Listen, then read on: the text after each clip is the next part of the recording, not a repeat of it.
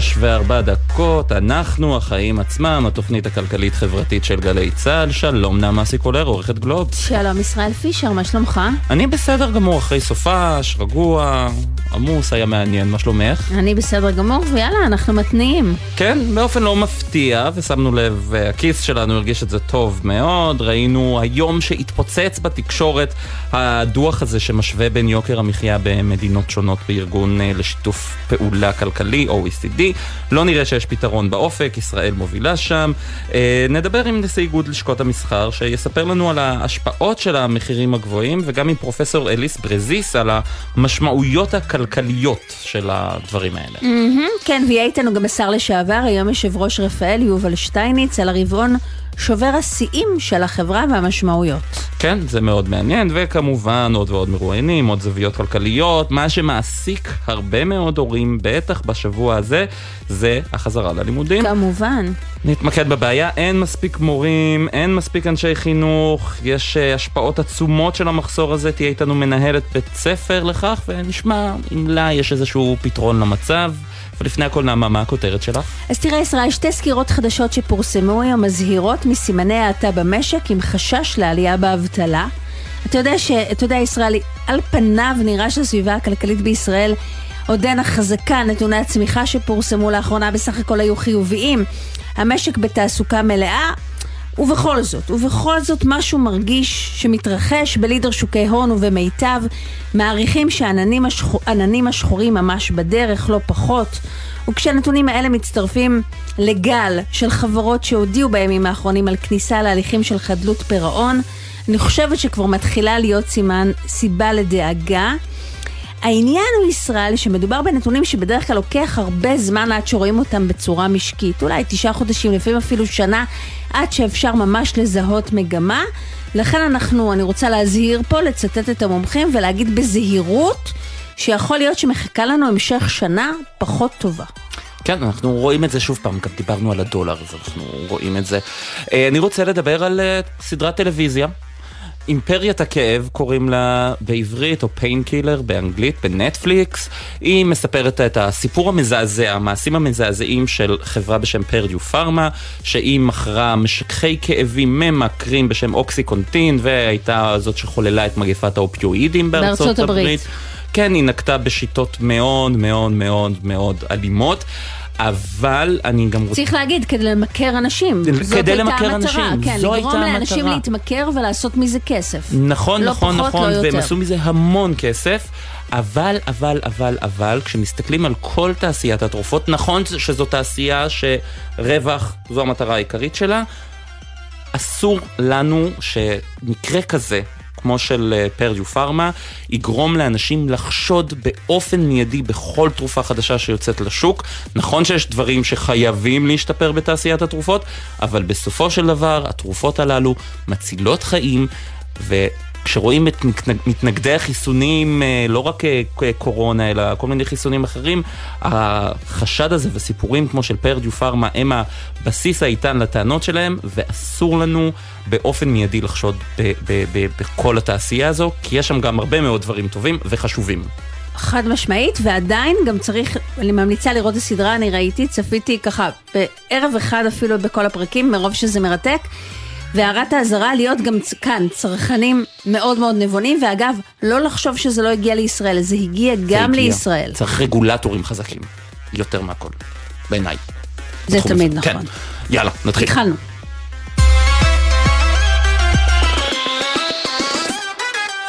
אנחנו פותחים איך לא בנתונים הללו, שצריך להגיד, זה לא שמדובר בפרסום חדש, מדובר בנתונים ממחקר קצת יותר ישן. של ה-OECD על יוקר המחיה בעולם.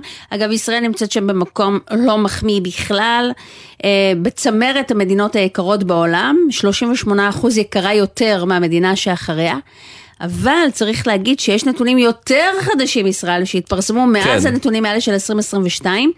הנתונים האחרונים של יוני 2023 מראים שאנחנו, אני לא אגיד רק, כי זה לא איזה מקום שאפשר להתגאות בו, ואנחנו במקום הרביעי ולא הראשון בעולם. כן, שזה גם, אבל אה, מה שמעניין זה איך שזה קפץ עכשיו פתאום, כי מישהו העלה את זה בעמוד הבית של OECD, ואז שמו לב לזה, וזה התחיל להתגלגל באינטרנט קודם, וצבר כותרות, אבל זו הזדמנות לדבר על יוקר המחיה. יוקר המחיה בישראל הוא רלוונטי מהיום, מתמיד אולי. כן. עם הדוח ובלעדיו, כן. אז אה, עינב קרנר, כתבתנו לענייני צרכנות, שלום. שלום לכם, האמת אני ממש מודה לכם על ההקדמה, כי זה בדיוק מה שהתכוונתי לעשות. הדוח הזה באמת זה משהו שכבר אה, נחשפנו לנתונים שלהם, אבל כנראה גם בעקבות הנתונים של יוני 2023, ואולי זה באמת משהו שקפץ באתר של ה-OECD, אז זה ככה אה, גרם לכולנו להיזכר גם ביוקר המחיה, אבל אם באמת מסתכלים על הנתונים, אז בהחלט אנחנו אה, יכולים אה, לראות שישראל מדורגת מספר אחד במדין, בקרב מדינות ה-OECD, מקום ראשון כמדינה הכי יקרה, אפילו לפני שווייץ, איסלנד, ארה"ב ואוסטרליה, שסוגרת את החמישייה הראשונה, ואם אנחנו רוצים להסתכל על המדינות הזולות בעצם, שהן פחות אה, יקרות אה, ב-OECD, אז אנחנו רואים את טורקיה אה, סוגרת את הרשימה. בעצם מי המדינה במקום הראשון מבחינת המדינות הזולות, יש שם גם את קולומביה, את הונגריה ופולין, ואנחנו יכולים ככה, אם נקשר את זה, ישראל ונעמה, למצב של היום, ככה, אני מנסה לחשוב מה יהיה בדוח הבא כשאנחנו נמצאים בגל של העלאות מחירים, ורק ביום חמישי האחרון אנחנו זוכרים שדיפלומט אותתה בדוחות שלה על עליית מחירים לא אותתה, אמרה במפורש, כן. אמרה במפורש, כן. לא, אני משתמשת... אחת היבואניות הגדולות אה, נכון של מוצרי מזון לישראל. נכון, נכון, נכון, נכון. אגב, שימו לב שזה קורה כמה ימים אחרי ש... רשות התחרות בעצם אה, אה, מגישה כתב אישום על שטראוס מאותה סיבה של איתות, כמו שהם קוראים לזה בדוח שלהם אה, ברשות התחרות. אבל כן, זאת אומרת, אז אנחנו נמצאים בגל של העלאות מחירים, ואם אנחנו נראה עוד העלאות מחירים אה, אחרי החגים, אז לא בטוח כמה הנתונים האלה ישתנו במהלך המדד אה, אה, הבא של ה-OECD מבחינת אה, יוקר המחיה.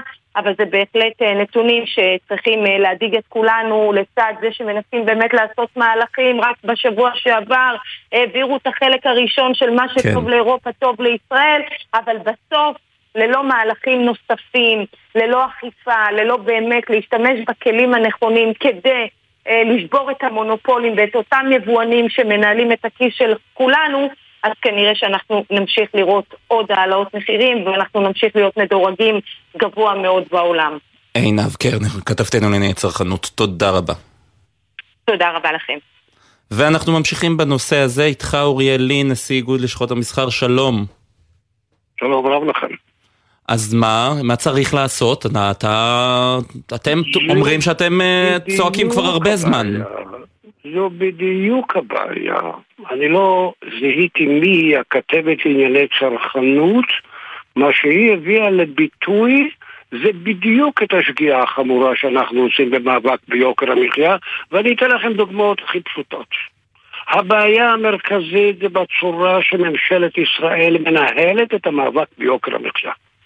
עכשיו בואו נבין, היום היבוא הישראלי, זה גם מוצרי צריכה, חומרי גלם וכדומה, מתקרב ל-400 מיליארד ש"ח בשנה.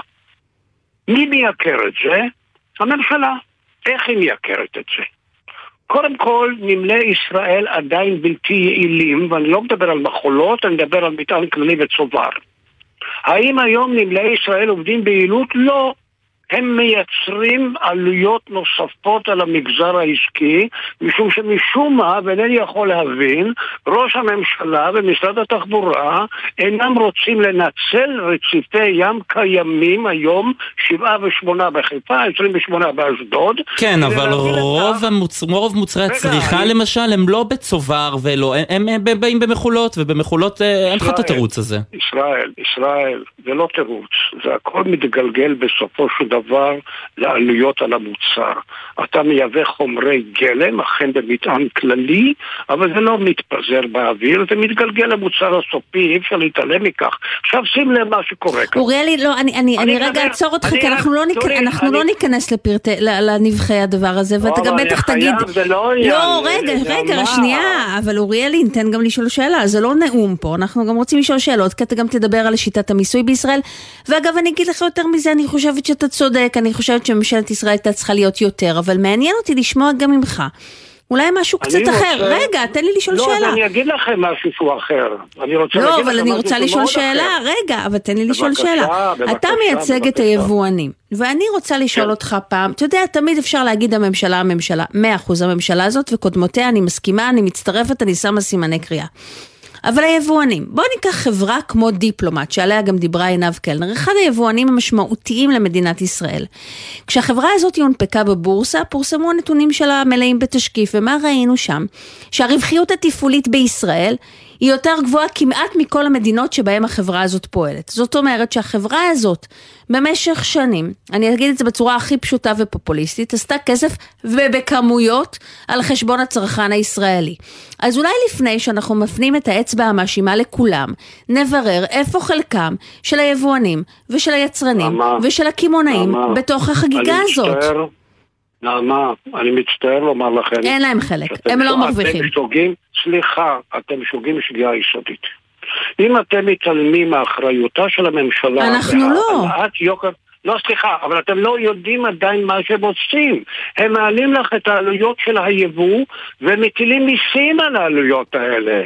אתם מתעלמים מעובדה מאוד מאוד פשוטה שאנחנו במדינת ישראל מטילים את כל העלויות האפשריות על היבוא, כולל גם הפיגורים בנמלי הים, ועל זה מוטלים מיסי יבוא. אז 17% איך הרווח. התפעולי של חברה כמו דיפלומט הוא כל. כך גבוה, גם ביחס אני לפעילות אחרת שלה בעולם? אני לא, אני לא עוסק בדיוק בדיפלומט, אתם יכולים לפנות לדיפלומט. זו דוגמה, זו דוגמה.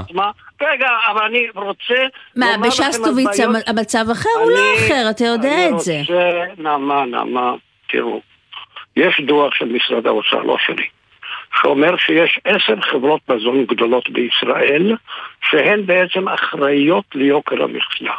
בתוך העשר האלה יש רק שני יבואנים.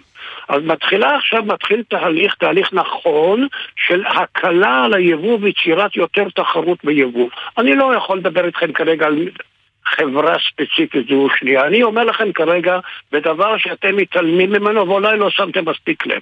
מדינת ישראל מטילה מיסים גבוהים על ההתייקרות עצמה. זה אחת מהבעיות שאנחנו מתעלמים מהן. אם למשל סל מוצרים עולה אלף, אז אנחנו משלמים 17% מע"מ על האלף. אם הוא עולה 1,200, אז אנחנו משלמים מס ערך מוסף על ה-1,200. אז אני לא אומר שניתן לשנות את השיטה, אבל שימו לב איזה עיוותים אנחנו מייצרים במיסוי על היבוא. אנחנו מטילים את כל העלויות, כולל אי היעילות של הנמלים, שנוצרים בישראל, משיתים על זה גם מיסים גבוהים. אבל אחת הטענות, אוריאלין, שאם יורידו כן. את המע"מ, הוא לא יגולגל במלואו ממילא לצרכן. אני לא מדבר על הורדת המע"מ, לי יש פתרון הרבה יותר טוב והרבה יותר נכון. הבעיות זה לא ממשלה זו ממשלה אחרת, הבעיות הן שיש הרבה תובנות, מבנה חשיבה באוצר, שעדיין הפקידות קובעת והממשלות לא מצליחות לשנות זאת. איזו הצדקה יש להטיל עכשיו על היבוא את כל ההוצאות שנמלי ישראל הבלתי יעילים מגלגלים על היבוא, כולל גם בדרך, במרג' ומה שנקרא בחכירה, לא ניכנס לפרטים כמו שאמרת, וכל זה מגולגל, ולא רק שהוא מגולגל למלא את העלויות, על העלויות האלה גם מטילים מיסי יבוא. מיסי יבוא גבוהים ומס ערך מוסף, כל פעולת יבוא חייבת ב-17% מס ערך מוסף. אנחנו מתעלמים מהנקודה הזו. אז אני אומרת לך שוב, אני. לא? מתעלמת, אני חושבת שאתה צודק. אני רוצה להבין ממך, אני- האם כן. לשיטתך, גם ליצרנים וליבואנים, יש אחריות למצב? יש להם אחריות, והדרך היחידה לפתור את הבעיה בעולם העסקים זה ליצור יותר תחרות בעולם העסקים עצמו. עסק מתנהל על פי שיקולים עסקיים. יש לו אחריות ציבורית, אבל אין לו אחריות ברמה של ממשלה. יש לו אחריות גם להרוויח, יש לו אחריות להתמודד, אבל הוא עדיין עסק. עכשיו אני רוצה לומר לכם שהיבוא הוא זה שבולם את עליות המחירים בישראל, משום שהיבוא הוא זה שמהווה תחרות למה שאנחנו מייצרים כאן. והוא חלק חשוב, אבל כל הזמן מכוונים את החיצים על היבוא, בעוד שבא משרד האוצר ואומר עשר חברות גדולות לאספקת מזון, בתוכן שתיים בלבד. דיפלומט... ולריכוזיות אין שום, אין, אין אחריות על, על היוקר המחיה? לריכוזיות לא? עצמה, הריכוזיות כריכוזיות, לא צריך להילחם בה, לא צריך אה, אה, לפרק את המונופולים לא, הגדולים. תבוא לאחד היבואנים ותנסה לעשות להם יבוא מקביל, אתה יודע מה הם יעשו. אתה יודע מה עושים כדי למנוע יבוא מקביל לישראל. אתה יודע. נעמה, נעמה, קודם כל בואי נבין. מי שייצר פה את השוק זה לא היבוא המקביל. מי שייצר פה את השוק באחריותו שלו, בהוצאתו שלו, זה היבואן הישיר. עכשיו יש חוק חדש. שנאבק בנושא הזה, מטיל המון חובות על היבואן הישיר מול היבואן המקביל, לא מטיל אפילו חובה אחת על היבואן המקביל, שלא להשחית חלילה את השם של היבואן הישיר. אנחנו לוקחים את הדברים, סליחה, בצורה מאוד מאוד חד צדדית. אני אומר, במגזר העסקי כן לקדם תחרות, כן לפתח תחרות, כן לעשות מה שאפשר יותר, והיום בכיוון שבו כבר התחיל ללכת משרד הכלכלה. אבל אם אנחנו נתעלם מהאחריות של הממשלה, אנחנו עושים כן. שגיאה איומה, קחו לכם את המונופולים בבעלות המדינה. המדינה מתמודדת עם העלויות שלהם, המונופולים המוחלטים שאנחנו חייבים להשתמש בהם, חברת החשמל, רשות שדות התעופה, מכון התקנים ועוד ועוד. שם הממשלה נאבקת? הממשלה מורידה באמת את העלויות ברגולטוריות שמושתות? היא עושה מה שצריך לעשות? כן, אורי אלין. לא, היא מטילה מיסים גבוהים ככל האפשר. כן, אורי אלין, נשיא איגוד לשכות המסחר, עמדתך ברורה. תודה רבה. תודה רבה. אני מודה לכם מאוד מאוד, תודה. אנחנו נשארים בנושא הזה של יוקר המחיה, פעם ננסה להבין ניתוח כלכלי קצת יותר. אגב, אתה יודע, ישראל, אפשר משפט לפני, אנחנו בטח. מדברים על המזון, כי זה, אתה יודע, זה, זה, זה, קל. זה קל וכולי, אבל בסוף, הרי ההוצאה הכי גדולה של משק בית זו דירה. ושם המונופול הוא של המדינה. נכון. אז זאת אומרת, יש לי הרבה ביקורת על אורי אלין, אבל הוא בדבר אחד צודק. קודם כל, המרוויחה הגדולה מיוקר מחיה. מבקבוק חלב ועד דירה. זאת המדינה, זה נכון. נכון, נכון, זה, בזה נכון, בהרבה דברים אנחנו לא מסכימים איתו, אבל בסדר. אה, שלום לך פרופסור אליס ברזיס, פרופסור לכלכלה באוניברסיטת בר אילן, ראש מרכז עזריאלי למדיניות כלכלית. ואת בכלל רוצה... שלום. לס... שלום לך, ואת בכלל באת לספר לנו היום... אני יכולה משהו לא... כן, אני יכולה להוסיף דווקא בנושא הזה, כי כתבתי רבות על הנושא של היבואנים המקבילים והיבואן הבלעדי, וכבר ב-1995, תראו כמה שנים לא פתרנו פה את הבעיה. אוריאל צודק בכך ש... מה שמביא הריכוזיות והתחרות זה משהו שנוצר בגלל המכסים. אם לא היו מכסים מההתחלה, אז לא היה מה שנקרא מונופול על גב מונופול. היה מונופול של אותו, של אותו מוצר, אבל אצלנו בגלל המכסים אז יש מקום לתחרות שמפלה. וזה מה שמביא ל, לריכוזיות הגדולה. ואז אתם יכולים לומר, אז נוריד את המכסים כמו שעושים, וזה יעזור. לא. כשיש לך גב לא ישר, כשמישהו צעיר, אפשר לעשות שהוא יהיה לו גב ישר, ואז לא יהיו בעיות. את אומרת, השיטה, השיטה עקומה מן היסוד. היא כל כך עקומה, שעכשיו מאוד מאוד קשה אה, למצוא פתרון טוב. והפתרון יהיה רק ש... ברור להוריד את כל המכסים, ושתיים, פשוט עם הזמן ייכנסו מוצרים חדשים והמשק צומח, אז אז ייכנסו באמת יבואנים אה, שמתחרים חדשים, ופשוט צריך למנוע את האפשרות שהיבואן הבלעדי ישים כל הזמן מקלות בכל היבוא. בואי, זה, זה גם לא חוקי היום, אבל, אבל פרופסור ברזיס, אנחנו לא רצינו חוקי, לדבר זה, איתך... זה מה שנעשה. כן. אנחנו רצינו לדבר איתך מזווית קצת אחרת. כי את מסתכלת על הדוח של ה-OECD, ואת בכלל אומרת לנו, בואו, מדובר בבשורות טובות. נכון, נכון. כי נכ... יש שתי שאלות שהן שונות לחלוטין. יש את השאלה, איפה כדאי לקנות? אז את יכולה לומר, איפה שזול. אז ברור שאיפה זול? במדינות שהן יחסית נחשלות. אנחנו הולכים לקנות זול בטורקיה, אנחנו הולכים לקנות זול אה, בפולין, בהונגריה, נמצא מחירים הרבה, חצי ממה ש... שליש ממה שיש בישראל. אבל, אז זה נכון, זאת אומרת אין ספק שהדוח של ה-OECD עונה לשאלה איפה יותר יקר.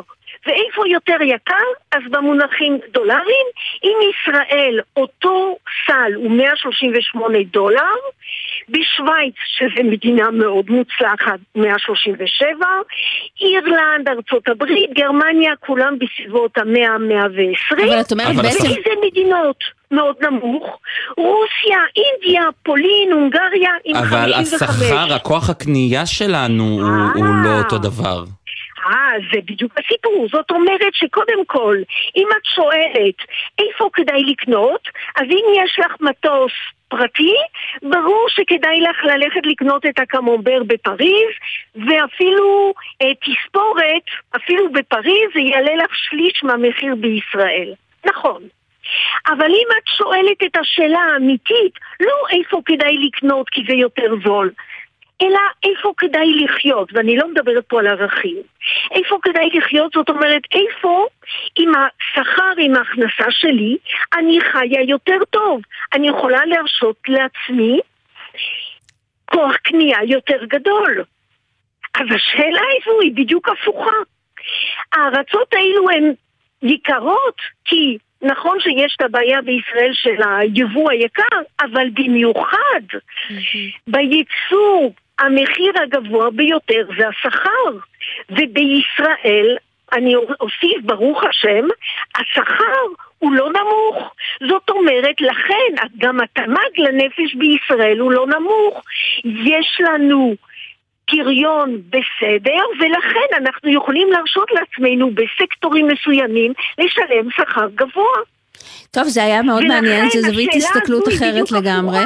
כן. מה? זאת, זה היה מאוד מעניין, זווית הסתכלות אחרת לגמרי. טוב, תודה שהיית איתנו ונתת לנו גם קצת אופטימיות, לא איפה יותר יקר, אלא איפה יותר, יותר טוב. איפה יותר טוב לחיות, ואיך כן. אמרה פרופסור ברזיס, ולא קשור לערכים, נכון. קשור לכסף, כן. אוקיי, תודה רבה. תודה רבה.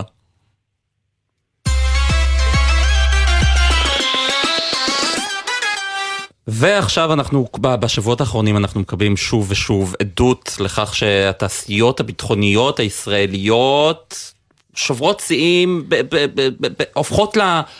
את אמרת לי את זה מקודם בעקבות אה, אה, כתבה שהייתה לכם, הופכות להייטק החדש. פה כן, בישראל. קראת לנו זה המעבר מ start-up nation לעומת הנשק, זה היה הרבעון הרווחי ביותר של התעשיות הביטחוניות. כן, אז הנה עכשיו יש גם את הנתונים של רפאל. אה, צבר הזמנות של 41 מיליארד שקלים. נתונים מדהימים, צמיחה בכל המדדים, איתנו בנושא הזה דוקטור יובל שטייניץ, יושב ראש רפאל, וגם שר אוצר לשעבר, שר אנרגיה לשעבר, שלום. ערב טוב. ערב טוב. נו, אז מה, מה המלחמה באוקראינה זה מה שאוהבים לייחס את ה, לנתונים הטובים את uh, התוצאות של חברות הביטחוניות וגם שלכם, של רפאל? קודם כל באמת הנתונים שפרסמנו היום, הנתונים של רפאל מהרבעון האחרון, גם מחצי שנה האחרונה הם באמת הטובים ביותר אי פעם. ככלל, אני אגיד, אם מסתכלים על המכירות, יש גידול של קרוב ל-30% ביחס לאותה תקופה בשנה שעברה, ואם מסתכלים על ההזמנות, שזה צופה פני העתיד, זה המכירות של העתיד, יש גידול עצום של 36%, אה, גידול של יותר מעשרה מיליארד שקל בהזמנות, וזה באמת דבר שלא ידענו בעבר. מה המוצר שאתם הכי הרבה מוכרים? קשה להגיד, כי רפאל אה, באמת מתמחה ומייצרת טכנולוגיות ואמצעים ביטחוניים, אני יכול לומר בשקט, הטובים והמתקדמים ביותר בעולם בהמון תחומים. אבל אני אתן לך דוגמה לכמה פריצות דרך מדעיות, טכנולוגיות, שגם נותנות פירות אה, כרגע בדוחות הכספיים. ובאמת אה, רפאל היא לא סתם תעשייה ביטחונית, היא איזה שילוב מוזר בין תעשייה ביטחונית לבין מכון מחקר אקדמי, כמו וגם להבדיל מהמתחרות, או כמו מכון ויצמן. כן, ולהבדיל משתי המתחרות המשמעותיות שלכם, אה, אלביט והתעשייה האווירית, אתה גם חברה ב-100% בעלות של המדינה, גם התעשייה האווירית, אבל יש אג"חים. כן. כן. אנחנו גם יותר קטנים, אנחנו אה, שמונת אלפים אה, עובדים באלביט. קטנה, בקטנה, כן. זה פחות או יותר כפול, אבל אני רוצה לדבר על הייחוד. קודם כל, רפאל, בעצם, אם מסתכלים על המו"פ, על המחקר ופיתוח, אנחנו חברת ההייטק הכי גדולה בארץ. כי אנחנו משקיעים חמישה מיליארד שקל כל שנה במחקר ופיתוח, אין דבר כזה, לא בתעשיות הביטחוניות ולא בתעשיית ההייטק. הפירות הם מוצרים שהם ייחודיים בעולם, חלק גדול הם הטובים בעולם וחלק הם ממש פריצות דרך עולמיות. רגע, אבל העלייה היא בגלל המלחמה באוקראינה? עלייה בהתעניינות של אה, מוצרים לא, ביטחוניים? לא רק, זה התחיל עוד קודם, זה התחיל עוד קודם, זה התגבר בעקבות המלחמה באוקראינה. אבל אני אתן דוגמה, כיפת ברזל. כולם מכירים. זה מה ששומר עלינו במבצע האחרון בעזה, במקום 400 טילים שהיו פוגעים בערי ישראל, בתל אביב, באשדוד, בבאר שבע, בירושלים, פגעו ארבעה. עם תוצאה טרגית גם של הרוגה ברחובות. תארו לכם שהיו נופלים 400. היכולת הזו ליירט טילים, רקטות, לטווחים גם קצרים, אין מערכת דומה לכיפת ברזל בעולם. אותו דבר קלע דוד, שזה טיל יותר מתקדם. טוב, מערכת למשל שהאוקראינים מאוד רוצים ומדינת ישראל אה, עוד לא מוכרת לה. נכון, כי אה, בכלל יש עלינו הרבה אילוצים במכירות, המערכות הן כל כך מתקדמות, שבהרבה מקרים גם אנחנו, לוקח זמן עד שאנחנו מקבלים אישורי ייצוא כדי שהידע לא יזלוג. או תיקחו למשל את הכניסה שלנו עכשיו לתחום הלייזר. בעוד שנה מהיום, ישראל תהיה המדינה הראשונה בעולם שיש לה הגנת לייזר חלקית, עוד שנתיים אולי מלאה, נגד טילים, רקטות, פגזים וכל דבר אחר. וזה יחסל את היכולות פיתוח. מצפון של חיזבאללה? זה אה, יגן עלינו גם בדרום וגם בצפון. ההגנה היא אף פעם לא מאה אחוז. Mm-hmm. אבל גם אם אתה מגיע ל-90 או 99 אחוז הגנה זה פנטסטי. אבל תגיד שטייניץ, שאלה, כשאתם מסתכלים על העסקה הענקית שחתמה התעשייה האווירית לאחרונה, עסקת החץ עם גרמניה, יש קצת קנאה? אה, יש קנאה, קנאת סופרים, אבל גם אנחנו מברכים את התעשייה האווירית, זה הישג אדיר. גם מבחינה, הטיל מצוין, החץ שלו, שהוא לגזעים, הוא מיירט בחלל החיצון. לרפאל גם יש חלק בטיל הזה, אבל אנחנו גם מסתכלים על הקלע דוד, השרביט סמים, שקיבלנו סוף סוף אישור מהאמריקאים למכור אותו לפינלנד, ואני מקווה לעוד מדינות ב- ב- שחברות בנאטו. אה, אני מסתכל על המכירות של המעיל רוח, שזו המערכת היחידה בעולם שמגנה על הטנקים שלנו ועל השריונרים, על הלוחמים שלנו בטנקים, בפני טילי נ"ט. אין שום מדינה שהצליחה לפתח דבר כזה. אני מסתכל על הלייזר, אני מסתכל על כן, יש... אה, היפרסוניות שאנחנו ראשונים בעולם, ומה שאנחנו רואים עכשיו, שכל ההשקעה העצומה במחקר ופיתוח ברפאל, שהיא ייחודית, בשנים האחרונות, נותנת עכשיו פירות לא רק למען ביטחון ישראל ואזרחי ישראל, אלא גם פירות אה, כלכליים שבאים לידי ביטוי, לידי ביטוי כן. בדוחות הכספיים שלנו. תגיד, דוקטור יובל שטייניץ, אתה לא מתגעגע לפוליטיקה קצת? קצת מאוד. אבל אתה יודע, באמת, השאלה במקומה, בגלל שאי אפשר לראיין אותך, למרות שאתה יודע, ככה, הנושא שלנו הוא רפאל, אבל בלי לשאול אותך גם על הרפורמה המשפטית. אבל אה, אני לא, לא, לא, לא, לא אתייחס באופן ספציפי. אני רוצה להגיד עוד מילה על רפאל. לא, רגע, תן לנו לפני לנסות אותו בכל זאת, אוקיי. לשאול אותך אפילו שאלה כללית. אתה, אתה חי כן, בשלום עם מהלכי החקיקה של הממשלה, יש לך ביקורת כלפיהם, כאילו איפה אתה נמצא בגדול על הסקאלה? אז אני, אני באמת לא אהיה ספציפי. אה, אני חושב שיש מקום לרפורמה משפטית מתונה. אה, אני לא שלם או לא מסכים עם חלק מהמהלכים שהוצאו, לא בגלל שהם כל כך מסוכנים, אלא בגלל שאני חושב שהם פשוט, חלקם לא טובים, או אני הייתי עושה את זה אחרת, אבל אני לא הולך להיכנס לפרטים, ואני רק יכול להביע תקווה שהקרע, שלא חשוב כרגע אם יש לו הצדקה או אין לו הצדקה, אבל כרגע הקרע והחששות והוויכוח הציבורי ולאן שהוא הגיע, אני מאוד מקווה, את יודעת, תכף אנחנו מתחילים שנה חדשה, ראש השנה, אני מאוד מקווה שתחל שנה וברכותיה ואנחנו נדע להוריד גם אנחנו. עם חילוקי הדעות ולזכור שאנחנו עם אחד ובסוף בסוף אנחנו עם אחד שמגן על קיומו ממש אה, אה, באמצעות צה"ל וגורמי הביטחון עם התרומה של אמצעי הלחימה של רפאל, גם בצפון וגם בדרום וגם במזרח, ו... כן. את זה אנחנו חייבים לזכור. יש עוד נושא שצריכים לדבר איתך, אנחנו נעסוק בזה אה, גם מיד אחרי ההודעות. אה, בשבועות האחרונים עלה לכותרות שוב נושא ייצוא הגז מישראל. היית שר אנרגיה שש שנים, נכון? שש וחצי שנים. שש, שש, שש וחצי שנים. אה, מה, מה עמדתך? צריך להגדיל את ייצוא הגז או שיש מקום לחששות שלא יישאר כאן בישראל מספיק גז? תראה, תמיד יש מקום להגדיל את הייצוא ויש מקום גם לחששות. ולכן צריך לעשות את המאזן ביניהם.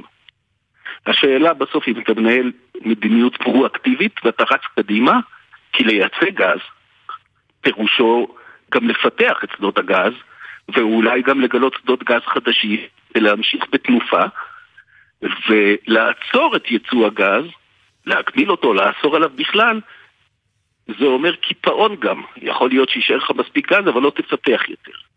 עכשיו, אתה יודע, יש פתגם חוכמה בגויים, תאמין. אני הולך למדינות ה-OECD, ארה"ב, קנדה, מדינות שיש להן הרבה גז, כן, גז או גז ונפט, נורבגיה, בריטניה, אוסטרליה. כל המדינות האלה מייצאות גז, ואני לא מכיר מדינה אחת שמקבילה את ייצוא הגז. כי בחשבון אחרון, ההנחה היא שאנחנו בעד משק חופשי וייצוא. יש לו גם ערך כלכלי לטובת ישראל, הכנסות גדולות, יש לו ערך מדיני, אבל בעיקר ברגע שאתה נותן לייצא, אתה גם מעודד את המשך החיפושים ואת המשך הפיתוח אה, של משק הגז. אז בנושא הזה בסוף, מה שנכון לבריטניה ולקנדה ולנורבגיה ולאוסטרליה, והיה נכון להולנד שבאמת נגמר לה הגז אחרי 70 שנים, אבל הם לא מתחרטים על ה-70 שנים הללו, עוד לא נגמר לה, אבל ייגמר לה מתישהו בעתיד הנראה לעין. אני חושב שבחשבון כללי המדיניות שהנהגנו היא נכונה. מה אנחנו אמרנו? ישראל היא המדינה היחידה ששומרת רזרבה ל-25 שנה קדימה של גז, כלומר לא כן מקבילה את הייצוא, יש על זה ויכוח. אני אומר, אין שום מדינה היום ב-OECD שמקבילה את הייצוא חוץ מישראל, ועדיין, אחרי ששמרנו כמות ל... לשני עשורים וחצי, ל-25 שנה קדימה, את השאר אנחנו מאפשרים לייצא. זה נראה, אני לא מכיר את הנתונים של היום, של השנה האחרונה, אבל בגדול, המדיניות צריכה הגיוני. להיות, כן, המדיניות צריכה להיות לא לכבות את המשק, וגם מה שטוב לאוסטרליה, מה שטוב לנורבגיה, מה שטוב להולנד ובריטניה וקנדה, כנראה עשוי להיות נכון גם לישראל.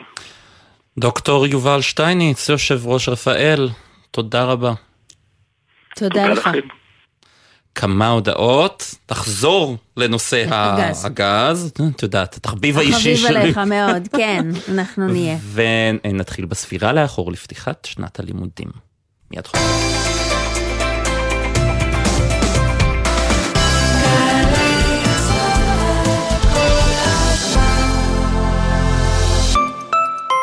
קבלנים ויזמים, שימו לב, הכל מתחבר להצלחה אחת בכרמי גת שבקריית גת. שיווק קרקעות לבניית 9,000 יחידות דיור ושטחי מסחר יוצא לדרך, ואתם מתחברים להצלחה שאפשר לבנות עליה.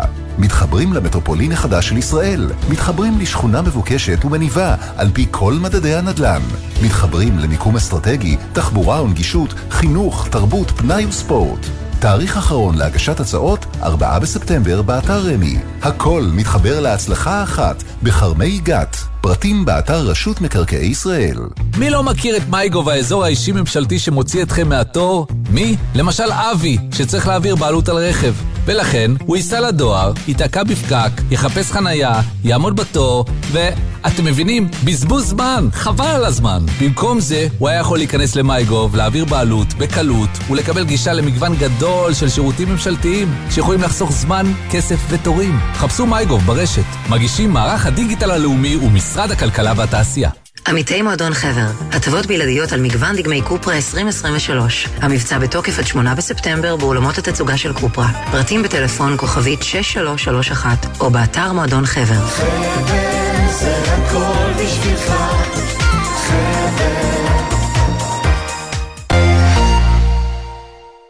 טירונים!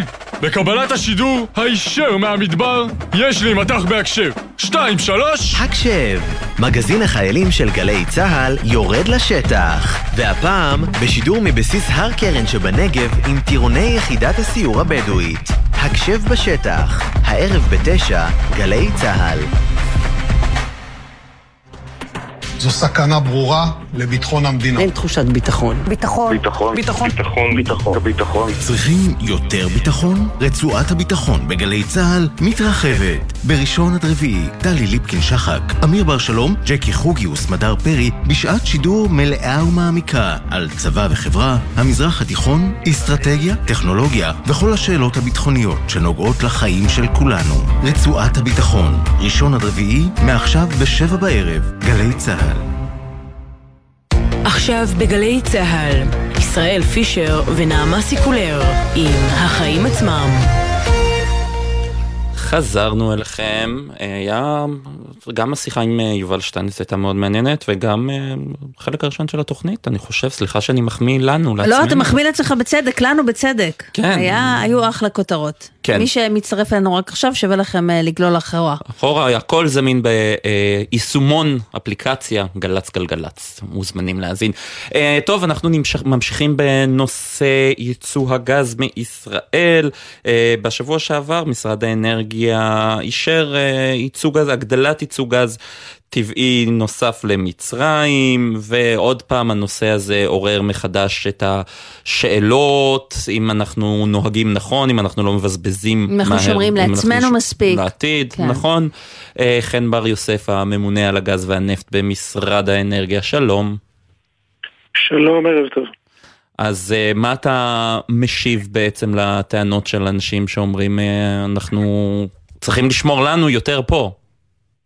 אז אנחנו אכן אה, שומרים לנו יותר פה. אה, ממשלת ישראל בשנת 2019 קיבלה החלטה שבה היא אמרה, נא לשמור 500 BCM, זו אותה יחידה גדולה מאוד של אנרגיה אה, שצריך בשביל המשק הישראלי, נא לשמור 500 BCM משנת 2019. ונא לעשות אבל את זה תן לנו ל-25 שנים פרופורציות, קדימה. כמה זה- לכמה זה מספיק, איך, איך, אתה יודע, המאזינים אז- שלנו יכולים נ- להרגיש נ- בטוחים. או לא. נכון, אז אנחנו לצורך העניין בשנת 22 השתמשנו ב-12.7 BCM בשנה אחת. BCM רק נגיד מיליארד מטר מעוקב. ש- וכמה נכון. צריך לשמור? תגיד שוב את המספר, שיהיה לנו את הפרופורציות. והממשלה אה, ביקשה שנשמור 525 שנה קדימה משנת 2019. אנחנו אה, לקחנו גם את הדרישה הזאת ואמרנו חייבים לעמוד בה, בכל זאת החלטה של ממשלת ישראל. ובנוסף אמרנו רגע, אבל צריך להסתכל גם 25 שנה קדימה, בואו נסתכל משנת 23-25 שנה קדימה. הסתכלנו עד שנת 2048 לקחנו את תחזיות הביקוש לחשמל של המשק הישראלי, כידוע הוא מבוסס בעיקרו על גז טבעי. כמובן שגם ייכנסו אנרגיות מתחדשות בשנים האלה קדימה אה, והמשק יצמח ויגדל והסתכלנו מה עם דרישות הגז הטבעי קדימה 25 שנה. הגענו ל-540 BCM. אמרנו אם זה ככה אנחנו שומרים את כל הכמות הזאת, 540 BCM, ועדיין נשאר לנו גז לייצא, כי בסך הכל יש לנו היום שלושה מאגרי גז, אחד גדול מאוד לוויתן, אחד בינוני לא קטן בכלל תמר, ועוד אחד יותר קטן בשם אה, כריש, על בנותיו, קטנין, אה, כריש צפון וכן הלאה. ראינו שאפשר לייצא גז, אז גם שמרנו למשק הישראלי וגם אפשרנו את הרחבת ההפקה מהמאגרים הקיימים, במקרה הזה האישור הוא לתמר, אז היא הולכת להרחיב את כושר ההפקה היומי שלה, ככה שכולנו נהנה מיותר גז בכל רגע נתון, דבר שנצטרך אותו כבר בשנים הקרובות, וכדי לאפשר את כל זה צריך כלכלה, והכלכלה מגיעה על ידי עסקאות ייצוא, והעסקאות האלה גם אפשר לאשר אותן בלי לפגוע בצורכי המשק. אבל אתה יודע, אחת הטענות הן שהדבר הזה אושר על ידי שר האנרגיה ישראל כץ, אבל ככה בלי יותר מדי שקיפות, בלי חוות דעת כלכלית מקיפה, בלי פנייה להערות הציבור. אז אם הכל טוב ויש כל כך הרבה, אז למה לא לעשות את זה בהליך מסודר? גם אם הוא יותר ארוך. אז אחד ההליך הוא מאוד מסודר, אני נזכיר רגע, הוועדות שדנו בנושא הזה בעצם קבעו לנו את גבולות המגרש, הם קבעו בתוך מה אפשר לתת ומה אי אפשר לתת. בתוך הגבול הזה קבעו אותן ועדות שקופות לחלוטין, שהסתכלו קדימה, אמרו רגע רגע, בתוך זה בסוף צריך להתנהל, החיים צריכים להמשיך. ובתוך ההתנהלות הזאת משרד האנרגיה עשה בדיקה מאוד מאוד רצינית, כולל באמת, כמו שציינתי, ביקושים לחשמל 25 שנה קדימה, ביקושים לגז טבעי קדימה, רכב חשמלי שנכנס, בכלל עולם החשמל בתחבורה שנכנס, כל זה נבדק, נמדד. ונמצא שאפשר לתת את האישור הזה. וכשבכירים באוצר מזהירים מפני הגדלת הייצוא, זה בגלל שאין להם מספיק מידע, אין להם מספיק נתונים? או... אה, אולי צריך לשאול אותם על מה הם מזהירים, אנחנו אה, כן הצגנו וכן יודעים שמה שנדרש מאיתנו לעמוד בו אנחנו עומדים, אה, על מה מבוססות האזהרות שלהם צריך לשאול אותם, דיברו על זה שתוך 15 שנה נתחיל לייבא פה גז, לא יהיה, אנחנו באמת בעודפי גז. החשש הגדול שלנו הוא הפוך. אי אישור במועד של ההרחבות, הרחבות כאלה לוקחות הרבה זמן, מדובר על ללכת אה, שוב אה, לתת הים, 1,700 מטר מתחת למים, חמישה קילומטר בתוך האדמה שמתחת למים, לקדוח, לשים בארות, את הבארות האלה לחבר בצנרת למערכות ההפקה הקיימות היום. אה, הדברים האלה צריכים לקבל בגינם החלטות לא פה אלא ביוסטון, ואחר כך לחזור וליישם את זה. אם לא נקבל את ההחלטות בזמן, אנחנו כן. נמצא את עצמנו בשנים לא מאוד רחוקות, אני מזכיר, כבר ב-2025 וקצת אולי לתוך 26, נפסיק להשתמש בתחנות דלק, אה, תחנות אה, כוח פחמיות. כן. זה מצריך עוד גז. בשביל כל הדברים האלה מדינת ישראל חייבת לקבל החלטות יחסית מהר. אז רגע, אני רוצה אחרים... שנייה לעזוב את uh, תחום uh, הגז. לסיום, יש לך עוד כובע, ראש מנהל הדלק במשרד האנרגיה. השבוע יפורסמו מחירי דלק חדשים, אנחנו צריכים להיכנס, אה, עדכניים לחודש הבא, אנחנו צריכים להיכנס לכוננות ספיגה? אה, אנחנו, אה, אחד, צריכים להבין מה החליט משרד האוצר בנוגע... כלומר, האם המדינה תמשיך לסבסד את המחירים ולשמור עליהם ברמה מסוימת? נכון. בסופו של דבר, בחודשים האחרונים, כמעט שנה, שכן יש התערבות ברמת הבלו ומה אתה שומע מהאוצר? להערכתך?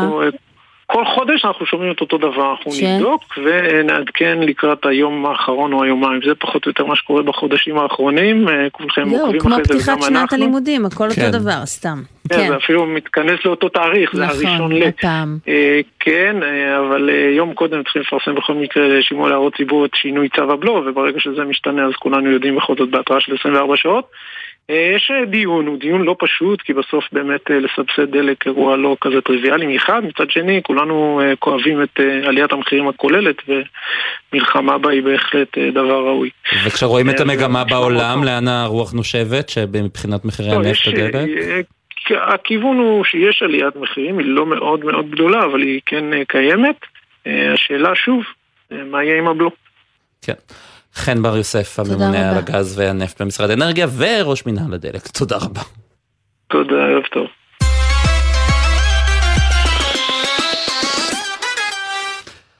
לי אין ילדים, אז אני מודה שאני פחות מתרגש עכשיו מ-1 בספטמבר, אה, אבל הרבה הורים סופרים את הדקות השניות עד, עד מאיות השנייה, ממש, כן. עד פתיחת שנת הלימודים, והמצב במערכת החינוך לא טוב.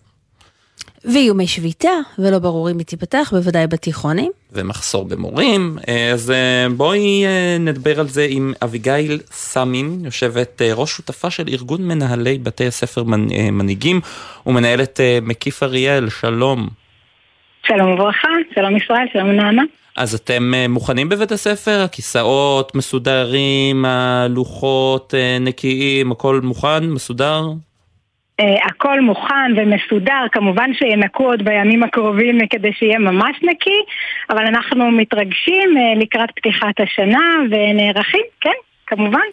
ואת אבל מספרת לנו שהיה לכם מחסור רציני במורים, זאת אומרת זה לא היה כזה טריוויאלי שתפתחו ככה את השנה, ואת אפילו uh, אמרת לנו לפני שלקחתם מורים בלי הכשרה.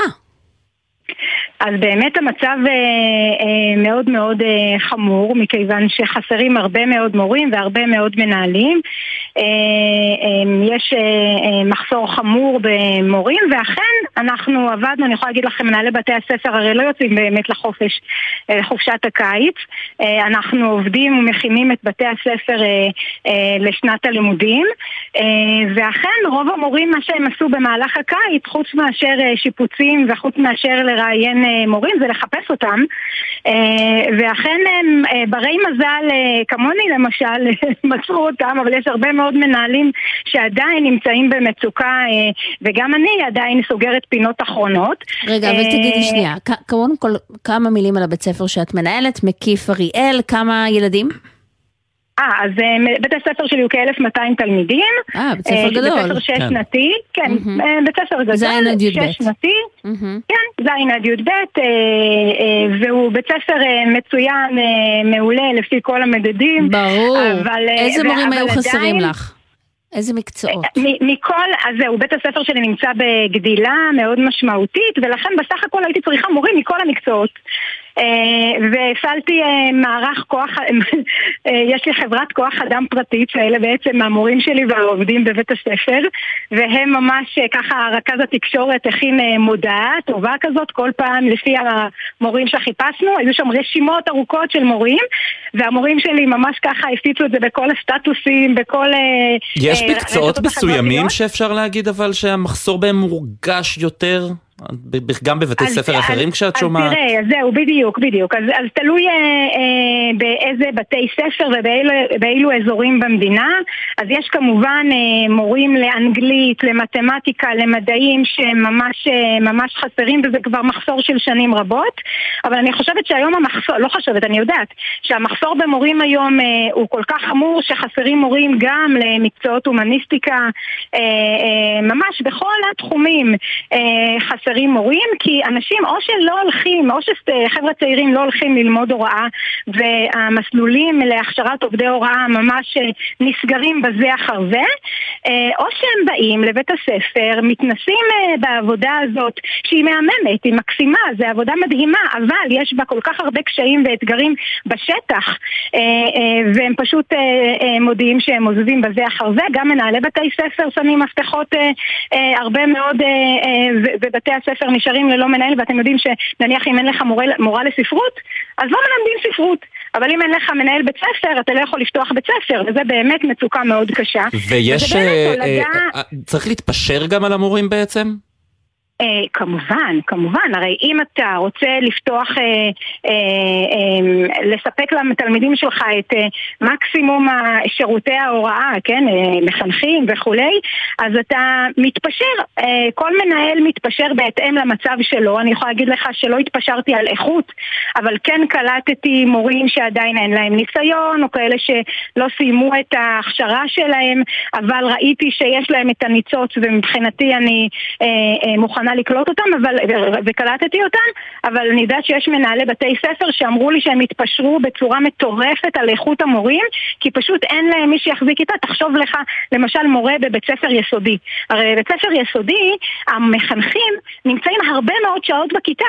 אז זאת אומרת שכשאתה, חסרים לך שבעה מחנכים, אומרת לי מנהלת חסרים לי שבעה מחנכים, איך בדיוק היא אמורה לפתוח בית ספר? ואז תגידי, היא אביגיל, מתקשרת, כן. אני חייבת לשאול אותך, כי, כי דיברת על הקושי ודיברת על העזיבות, ולא דיברנו עוד על השכר. נכון.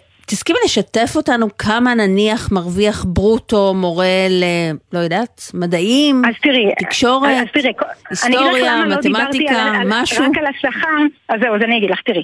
קודם כל, שכר זה לא חזות הכל, ברור. זה משהו מאוד חשוב. זה אין שום בסדר? יש ספק. לנו כאן אה, ועדיין. כמובן את הטלטלות של המערכת, ואת ה, אה, וגם את אה, כמובן היחס או, או מה שחווים מבחינת המערכת וההורים, כן? זה, זה דברים ששוברים את המורים יותר מכל, ואפילו מנהלים שמים מפתחות בגלל זה. אני מניחה שמי שבא להוראה מלכתחילה, בא לזה כי השכר לא היה הדבר הראשון שהוא הסתכל עליו, אין שום ספק. בדיוק, ברור נכון, לי. ממש ובכל ככה. זאת, תשתפי ובכל אותנו. זאת, כן. אז תראי, אז יש לנו אה, אה, מורים, אה, יש מורים שעובדים אה, בין בתי ספר יסודיים, עכשיו אה, אה, העלו קצת את השכר למורים, אז, אה, אבל עדיין אם מורה נניח עובד ארבעה ימים בשבוע, הוא יכול למצוא את עצמו משתכר 6,000 שקלים, אה, אה, וזה שכר, שש ברוטו למישהו או נטו? שסיים תואר. אה, בעצם ברוטו. בשש זה ברוטו ונטו זה די. אותו הדבר. כן, את, את מבינה? וזה, וזה פשוט בדיוק, זה אותו דבר, כי במצ... בשכר העלוב הזה אה, מס הכנסה לא כל כך אה, נוגע בך, מספיק את הטופס 101. אבל את יודעת, מורה למתמטיקה שמכין לבגרות בתיכון, תיכון לא אז- מקיף אריאל, אז- משהו אז- אחר. אז תראי, אז קודם כל? יש... אז ככה, אז קודם כל, אה, במערכת החינוך, הדבר שהכי משפיע על השכר שלך חוץ מהשכלה זה ותק. ולכן ככל שאתה תתמיד במערכת והוותק שלך יגדל, אז המשכורת שלך תעלה, ובסופו של דבר יש בהחלט מורים שמצליחים להרוויח יפה מאוד, מורה יכול להרוויח גם 14,000 שקל, ואפילו יותר, תלוי בהיקף המשרה שלו, וכמובן רוב המורים עובדים גם אחרי צהריים כדי להשלים את השכר שלהם, אה, את המשכורת שלהם, והם אה, אה, מרוויחים, אה, עובדים גם אה, אה, באוניברסיטה, בשיעורים פרטיים, כי בסופו של דבר הם באמת צריכים לסגור את החודש. תגידי, שאלה קטנה אה, ממש לסיום, כי זמננו מאוד כן. התקצר. אה, מתי תיפתח שנת הלימודים בתיכונים? להערכתך? או, זה שאלת מיליון הדולר, נראה לי שהיום כולם היו רוצים אה, בגלל זה השארנו לך לענות 20 עליה. שניות לענות עליה. אז אנחנו מאוד מקווים שהיא תיפתח בראשון לתשיעי, כי אנחנו מאוד מאוד אה, רוצים שהילדים כבר יחזרו לבית הספר, התכוננו לקראת זה. אנחנו רק מקווים שהסכם השכר שייחתם יהיה הסכם שכר טוב ולא ימשיך את המצב שהיה עד היום במערכת. כן. אה, שתהיה לכם שנה שחשוב. טובה, פוריה, רבה, מלמדת, תודה, תודה. שקטה, ושיהיו לכם מורים נהדרים. מוצלחת. אמן, אמן. תודה רבה לך, אביגיל. סלמן. להתראות, כל טוב. מטבע חוץ. אנחנו מיתגנו את הפינה. מדהים. כן. תתחדש, ברק. תודה, כן. תודה, תודה לכם. ברק בטש, כתב חדשות החוץ, הוא מפיק החיים עצמם. שלום. שלום אה, ישראל ונעמה, היום אנחנו נדבר על אה, בוב ברקר. אה, מכירים? The Price is Right. The Price is Right, כן. אה, פחות או יותר? קראו לזה פעם ב- קראו בארץ. לזה פחות או יותר פה בארץ. אה, אז למי שלא מכיר, מדובר בתוכנית בארצות הברית, אחת התוכניות אולי הכי מוכרות. ככה למי שאוהב לראות שעשועונים, סליחה, ובעצם מדובר על תוכנית שבה עולים כמה מתמודדים, ובעצם צריכים לנחש מחירים של מוצרים. אה, בוב ברקר היה באמת אה, מנחה מיתולוגי של התוכנית כבר משנת 1972 עד לשנת 2007. אה, פרש מהתוכ- מהתוכנית, כמובן בהתאם לגיל שלו, כבר היה מבוגר, הלך לעולמו אתמול בגיל 99. אה, וככה אני, אישית הכרתי את התוכנית, ראיתי באמת פעם ראשונה שנתקלתי בתוכנית, היה בסדרה אחרת לגמרי, שבה עשו איזה קטע הומוריסטי עליו, אה, ומאז מאוד סקרן אותי לראות איך, מה זה התוכנית הזו, איך יש תוכנית שבה אנשים עולים ומהמרים על אה, מחירים של מוצרים והם זוכים בהם אחרי ההימור, זה אנשים שיודעים לומר לך לרמת הסנט ולרמת האגורה יותר אה, רלוונטית. זו תוכנית פופולרית מאוד גם בארצות מאוד פופולרית, היום עדיין, עם כל השנים לה- שהיא רצה. נכון, היום יש לה מנחה אחר, הוא נקרא דרו קרי. Uh, למעשה התוכנית היא uh, מורכבת מארבעה שלבים, זה uh, שלב ראשון שבו uh, כמה מתמודדים מגיעים, מנחשים אחד מול השני uh, את המחיר של מוצר uh, שמוצג להם, uh, אחר כך uh, עוד uh, שלושה שלבים, בסופו של, uh, בסופו של התוכנית גם יש גם מנצח, יש לנו גם מהתוכנית. קטעים, אנחנו נשמע. עכשיו את הקטע הראשון. What do you want to write? You want to write 19,000? Write it down. Write it down. 19,000. אמ, מה שאנחנו, מה שאנחנו שומעים עכשיו למעשה זה אחד הקטעים היותר מצחיקים מהתוכנית. אה, בוב ברקר נתקל במתמודדת שלא הצליחה לנחש במשך משהו כמו עשר דקות את המחיר של המוצר, הוא היה כל כך נואש שהוא עזר לה לסמן ולכתוב את המחיר של המוצר על הלוח. בסוף הקטע הוא התיישב על הרצפה כי הוא כבר, הוא כבר לא יכל, הוא אמר, בחיים לא נתקלתי במתמודדת כזו. כן, אה, אז, ברק, אה, אנחנו, את החלק קטע השני לא נספיק לשמוע. נספיק לשמוע. תודה רבה לך, תודה רבה לך גם על ההפקה היום. נודה גם לטומי כץ, שהייתה עורכת על הביצוע הטכני גלי זר אביב, בפיקוח הטכני אילן גביש, עורך הדיגיטל הוא שי ישראל, מיד אחרינו רצועת הביטחון עם טלי ליפקין שחק, נעמה סיקולר, תודה רבה. ישראל פישר, תודה לך. להתראות.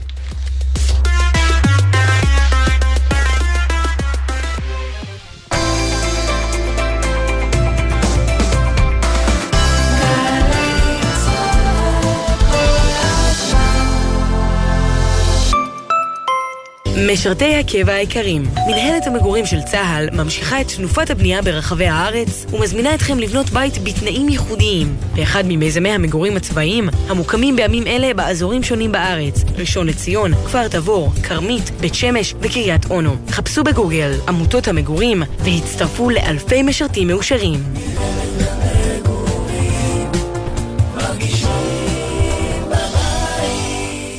אני מטייל בארץ המון שנים, אבל ההסברים של המורים והמרצים במכון אבשלום היו ברמה שלא הכרתי בשום מקום אחר. מכון אבשלום, המוסד ללימודי ארץ ישראל, מזמין אתכם לחוויה לימודית רב-חושית. בואו הצטרפו לתוכניות הלימודים ולסיורים בשביל ישראל עם מרצים ומדריכים מהטובים בארץ. סיורים וטיולים לאורכה ולרוחבה של המדינה וחברים חדשים שילוו אתכם כל החיים. מכון אבשלום לידיעת הארץ מבית ההסתדרות. חפשו אותנו בגוגל. מאות ילדים ובני נוער נפגעים מדי שנה בתאונות דרכים בימי החופש הגדול. בואו נמנע את התאונה הבאה. ילדים עד גיל תשע חוצים את הכביש רק בליווי מבוגר. ולגדולים אנחנו מזכירים, לחצות רק במעבר חצייה, רק כשהכביש פנוי, ולא להשתמש בטלפון בזמן חציית הכביש. לפעילויות על בטיחות בדרכים לילדים ולכללי בטיחות נוספים לימי הקיץ, בקרו באתר הרלב"ד.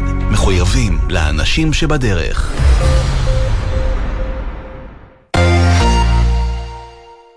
גלי צה"ל בפסטיבל ירושלים מזרח ומערב. תזמורת ירושלים מזרח ומערב מארחת תחת כיפת השמיים את אסף אבידן, נוגה ארז ותמיר גרינברג במופע חד פעמי. ניצוח בניהול מוזיקלי, מאסטרו תום כהן. מחר, שמונה וחצי בערב, בריכת הסולטן, ובשידור חי בגלי צה"ל. תודה לך אדוני הפיל, תכף נשמע גם מה יש לג'ירפה להגיד בנושא. רגע, מה? תגידו, הוא מורדו. הר מורדר. מה זה? ועכשיו בארמית. ארמית?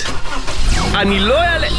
אני לא מאמין! עמית נעלם! כפיים לקוסם קדברה! מה, מה, מה, מה, מה, מה, מה, מה? אתם לא חייבים להבין כדי שלא תרצו להפסיק לשמוע. פשוט קפצו למים. קופצים ראש. עמית קלדרון ויונתן גריל, בתוכנית כמו שעוד לא שמעתם ברדיו. חמישי, תשע בערב, גלי צה"ל. מיד אחרי החדשות, טלי